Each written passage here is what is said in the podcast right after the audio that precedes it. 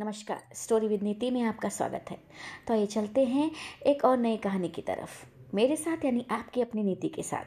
कहानी है मुंशी प्रेमचंद जी की सौत। जब रजिया के दो तीन बच्चे होकर मर गए और उम्र ढल चली तो रामू का प्रेम उससे कुछ कम होने लगा और दूसरे ब्याह की धुन सवार हो गई। आए दिन रजिया से पकझक होने लगी। रामू एक ना एक बहाना खोजकर रजिया पर बिगड़ता और उसे मारता और अंत को वह नई स्त्री ले ही आए। इसका नाम था दासी। चंपई रंग था, बड़ी बड़ी आंखें थी, जवानी की उम्र थी। पीली कुशांगी रजिया भला इस नवयौवना के सामने क्या जांचती। फिर भी वह जाते हुए स्वामित्व को जितने दिन हो सके अपने अधिकार में रखना चाहती थी। तिगड़ते हुए छप्पर को धूनियों से संभालने की चेष्टा कर रही थी। इस घर को उसने मर मर कर बनाया है, उसे सहज ही में नहीं छोड़ सकती। वह इतनी बेसमझ नहीं है कि घर छोड़कर चली जाए और दासी राज करे। एक दिन रजिया ने रामू से कहा, मेरे पास साड़ी नहीं है, जाकर ला दो। रामू उसके एक दिन पहले दासी के लिए अच्छी सी चुंदरी लाया था। रजिया की मांग सुनकर बोला, मेरे पास अभी रुपया नहीं था। रजिया को साड़ी की उतनी जाना थी जितनी रामू और दसिया के आनंद में विघ्न डालने की थी। बोली, रुपए नहीं थे तो कल अपने चहती के लिए इस चुंदरी क्यों लाए? चुंदरी के बदले उसी दाम में दो साड़ियाँ ले आते तो एक मेरे काम ना आ जाती। रामू ने स्वेच्छा भाव से कहा, मेरी इच्छा, जो चाहूँ करूँगा, तुम बोलने वाली कौन हो? अभी उसके खाने खेलने के दिन है। तू चाहती है उसे अभी से नॉन तेल की चिंता में डाल दूँ? यह मुझसे ना होगा। तुझे ओढ़ने पहनने की साध है तो काम कर। भगवान ने क्या हाथ पैर नहीं दिया तुझे? पहले तो घड़ी रात उठकर काम धंधे में लग जाती थी, अब उसकी ढाह में पहर दिन तक पड़ी रहती है। तो रुपये क्या आकाश से गिरेंगे? मैं तेरे लिए अपनी जान थोड़े ही दे दूंगा। रजिया ने कहा, तो क्या मैं उसकी लौंडी हूं कि वह रानी की तरह पड़ी रहे और मैं घर का सारा काम करती रहूं? इतने दिनों छाती फाड़ कर काम किया, उसका ये फल मिला, तो अब मेरी बला काम करने आती है। मैं न करूंगी कोई काम। मैं जैसे रखूंगा वैसे ही तुझे रहना पड़ेगा। मेरी इच्छा होगी तो रहेगी और नहीं होगी तो तू नहीं रहेगी। जो तेरी इच्छा हो वो कर, मेरा गला छोड़। अच्छी बात है, आज से तेरा गला छोड़ती हूँ, समझ लूंगी विधवा हो गई। रामू दिल में इतना तो समझता था कि ये गृहस्थी रजिया की जोड़ी हुई है। चाहे उसके रूप में उसके लोचन विलास के लिए आकर्षण ना हो, संभव था कुछ देर के बाद वह जाकर रजिया को मना लेता। पर दासी भी कूटनीति में कुशल थी। उसने कमर लोहे पर चोटें जमाना शुरू की। बोली, आ देवी की किस बात पर बिगड़ रही थी? रामू ने उदास मन से कहा, तेरी चुंदरी के पीछे रजिया महाभारत मचाए हुए है। अब कहती है अलग रहूंगी। मैंने भी कह दिया, तेरी जो इच्छा हो वो कर। दसिया ने आंखें मटका कर कहा, ये सब नखरे है कि आकर हाथ पांव जोड़े, मनामन करे और कुछ नहीं। तुम चुपचाप बैठे रहो जी, दो चार दिन में आप ही गर्मी तर जाएगी और तुम कुछ बोलना नहीं, उसका मिजाज और आसमान पर चढ़ जाएगा। रामू ने गंभीर भाव से कहा, दासी तुम जानती हो वह कितनी घमंडिन है। वह मुँह से जो बात कहती है उसे करके छोड़ती है। रजिया को भी रामू से ऐसी कृतज्ञता की आशा न थी। वह जब पहले की सी सुंदर नहीं, इसलिए रामू को अब उससे प्रेम नहीं है। पुरुष चरित्र में ये कोई असाधारण बात न थी, लेकिन रामू उससे अलग रहेगा इसका उसे विश्वास न आता था। ये घर उसी ने पैसा जोड़ जोड़ कर बनाया था, गृहस्थी भी उसी की जोड़ी हुई है, अनाज का लेन देन उसी ने शुरू किया। इस घर में आकर उसने कौन कौन से कष्ट नहीं झेले। इसीलिए तो कि पौरुख थक जाने पर एक टुकड़ा चैन से खाएगी और पड़ी रहेगी। और आज वे इतनी निर्दयता से दूध की मक्खी की तरह निकाल कर फेंक दी गई। रामू ने इतना भी नहीं कहा कि तू अलग नहीं रहने पाएगी। मैं या खुद मर जाऊंगा या तुझे मार डालूंगा, पर तुझे अलग ना होने दूंगा। तुझसे मेरा ब्याह हुआ है, हंसी ठट्ठा नहीं है। तो जब रामू को उसकी परवाह नहीं है तो वो रामू का क्यों परवाह करे? क्या सभी स्त्रियों के पुरुष बैठे होते हैं? सभी के माँ बाप बेटे पोते होते हैं। आज उसके लड़के जीते होते तो मचाल थी कि यह नई स्त्री लाते और मेरी यह दुर्गति करते। इस निर्दयी को मेरे ऊपर इतनी भी दया न आई। नारी हृदय की सारी परवशता इस अत्याचार से विद्रोह करने लगी। वही आग जो मोटी लकड़ी को स्पर्श भी नहीं कर सकती थी, फूस को जलाकर भस्म कर देती है। दूसरे दिन रजिया एक दूसरे गांव में चली गई। उसने अपने साथ कुछ ना लिया। जो साड़ी उसकी देह पर थी वही उसकी सारी संपत्ति थी। विधाता ने उसके बालकों को पहले ही छीन लिया था, आज घर भी छीन लिया। रामू उस समय दासी के साथ बैठा हुआ आमोद विनोद कर रहा था। रजिया को जाते देखकर शायद वह समझ न सका कि वह चली जा रही है। रजिया ने यही समझा। इस तरह तोरों की भांति वह जाना भी ना चाहती थी। वह दासी को, उसके पति को और सारे गांव को दिखा देना चाहती थी कि वह इस घर से धैले की भी चीज नहीं ले जा रही है। गांव वालों की दृष्टि में रामू का अपमान करना ही उसका लक्ष्य था।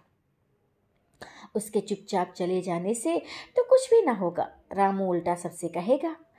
रजिया घर की सारी संपदा उठा ले गई। उसे रामू को पुकार कर कहा, संभालो अपना घर, मैं जाती हूँ। तुम्हारे घर की कोई भी चीज अपने साथ नहीं ले जाती। रामू एक क्षण के लिए कर्तव्य भ्रष्ट हो गया। क्या कहे उसकी समझ में ही नहीं आया। उसे आशा न थी कि वह यूं जाएगी। उसने सोचा था जब वह घर ढोकर ले जाने लगेगी तब वह गांव वालों को दिखाकर उनकी सहानुभूति प्राप्त करेगा। अब क्या करे? दसिया बोली, जाकर गांव में ढिंढोरा पीट आओ, फिर यहाँ किसी का डर नहीं है। तुम अपने घर से ली क्या आई थी जो कुछ लेकर जाओगी? रजिया ने उसके मुंह ना लगकर रामू ही से कहा, सुनते हो अपने चहेती की बातें, फिर भी मुंह नहीं खुलता। मैं तो जाती हूँ, लेकिन दस्सो रानी तुम भी बहुत देर राज ना करोगी। ईश्वर के दरबार में अन्याय नहीं फलता। वह बड़े बड़े घमंडियों को घमंडचूर कर देते हैं। दसिया ठट्ठा मारकर हंसी, पर रामू ने सिर झुका लिया। रजिया चली गई।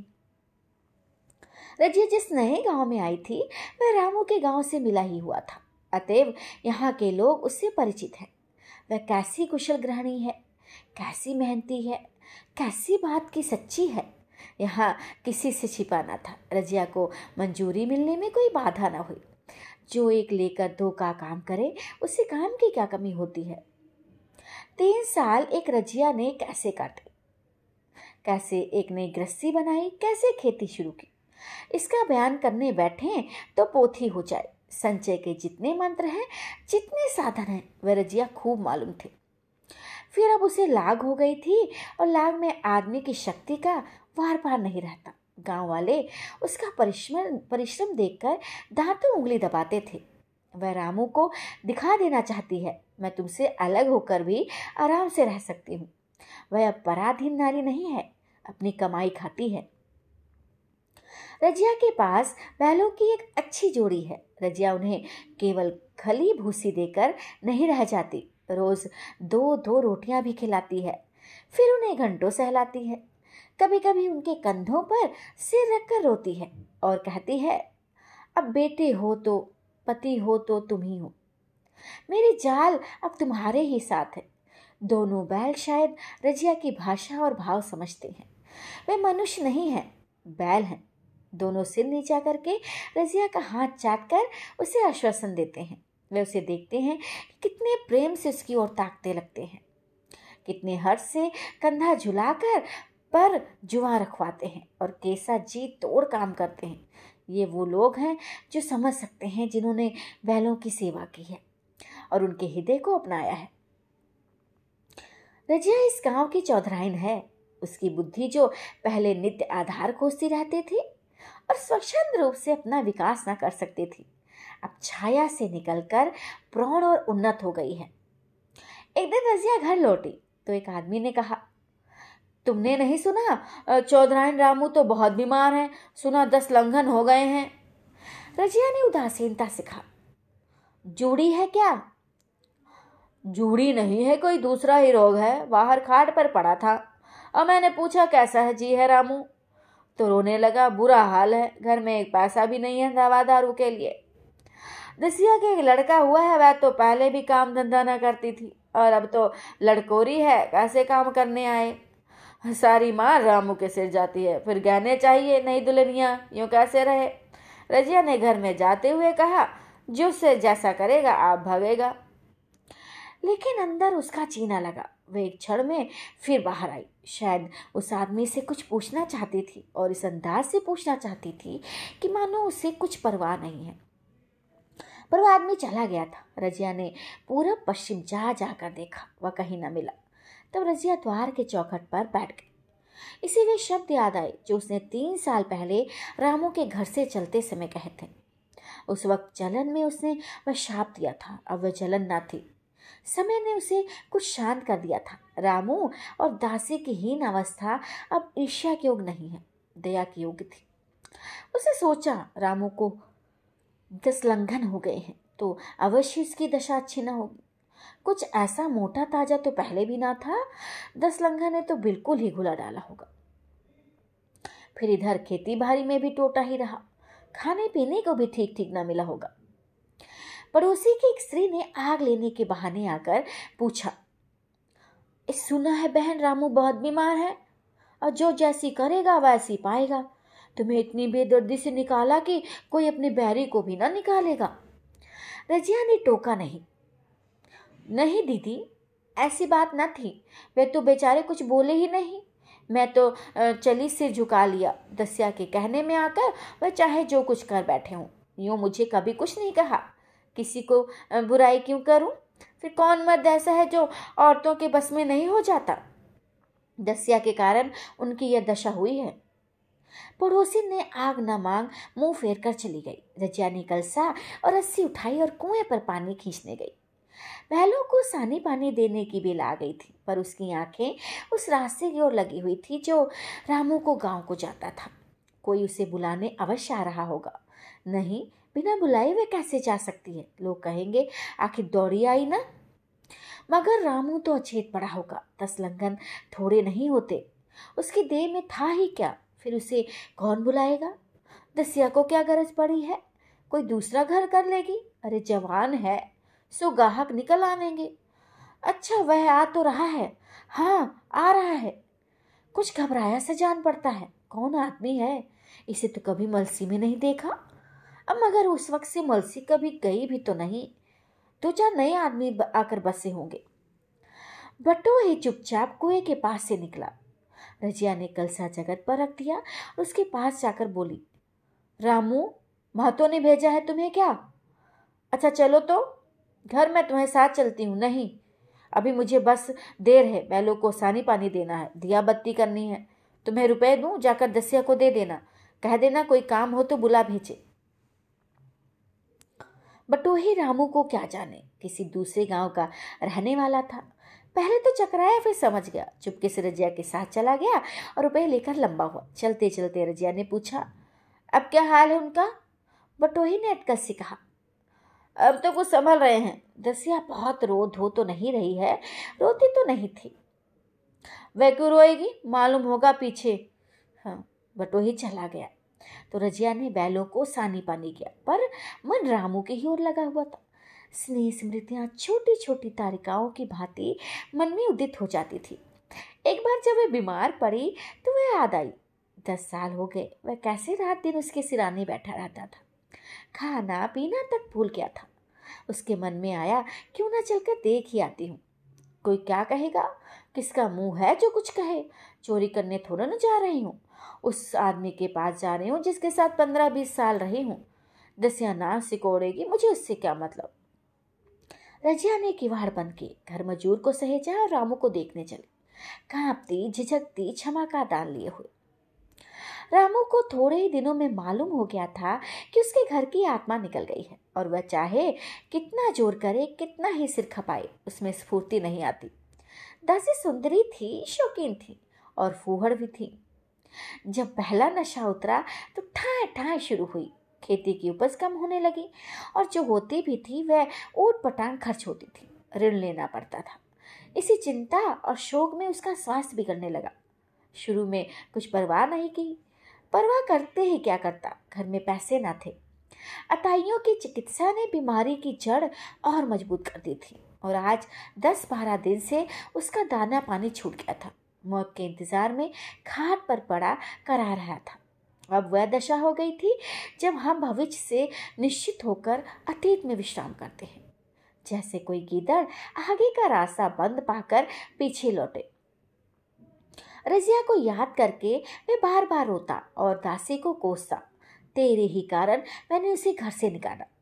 वह क्या गई, लक्ष्मी गई। मैं जानता हूँ अब भी बुलाऊं तो दौड़ी आएगी, लेकिन बुलाऊं किससे?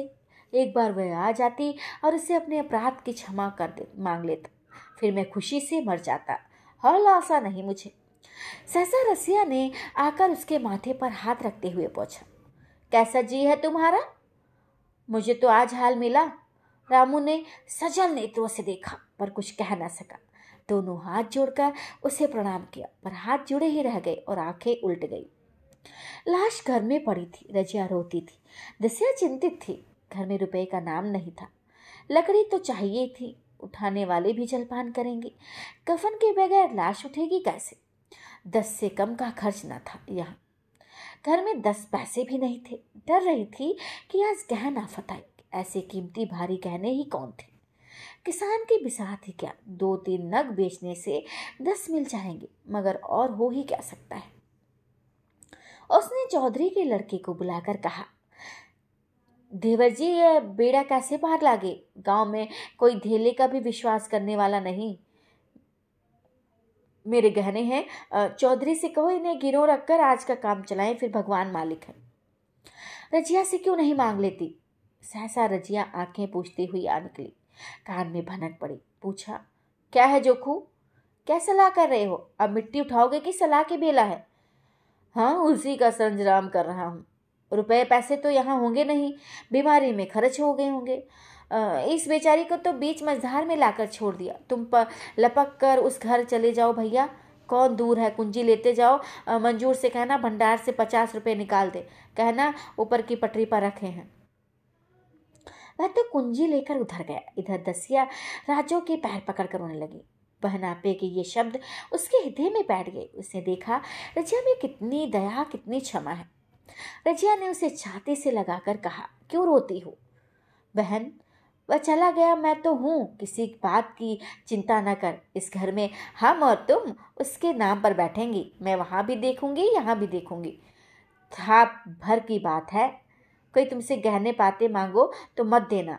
दसिया का जी होता था कि सिर पटक कर मर जाए।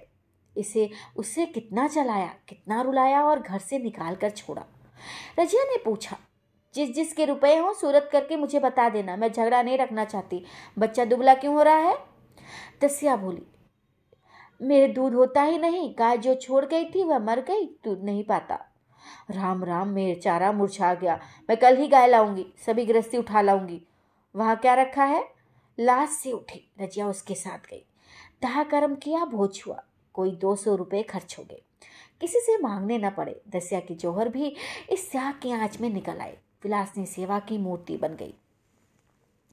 आज रामू को मरे सात साल हुए हैं। रजिया घर संभाले हुए। दसिया को वो सौत नहीं बेटी समझती है। पहले उसे पहनाकर तब आप पहनती है, उसे खिलाकर आप खाती है। जोकू पढ़ने जाता है, उसकी सगाई की बातचीत पक्की हो गई है। इस जाति में बचपन में ही ब्याह हो जाता है। दसिया ने कहा, बहन गहने बनवा कर क्या करेगी, मेरे गहने तो धरे ही हैं।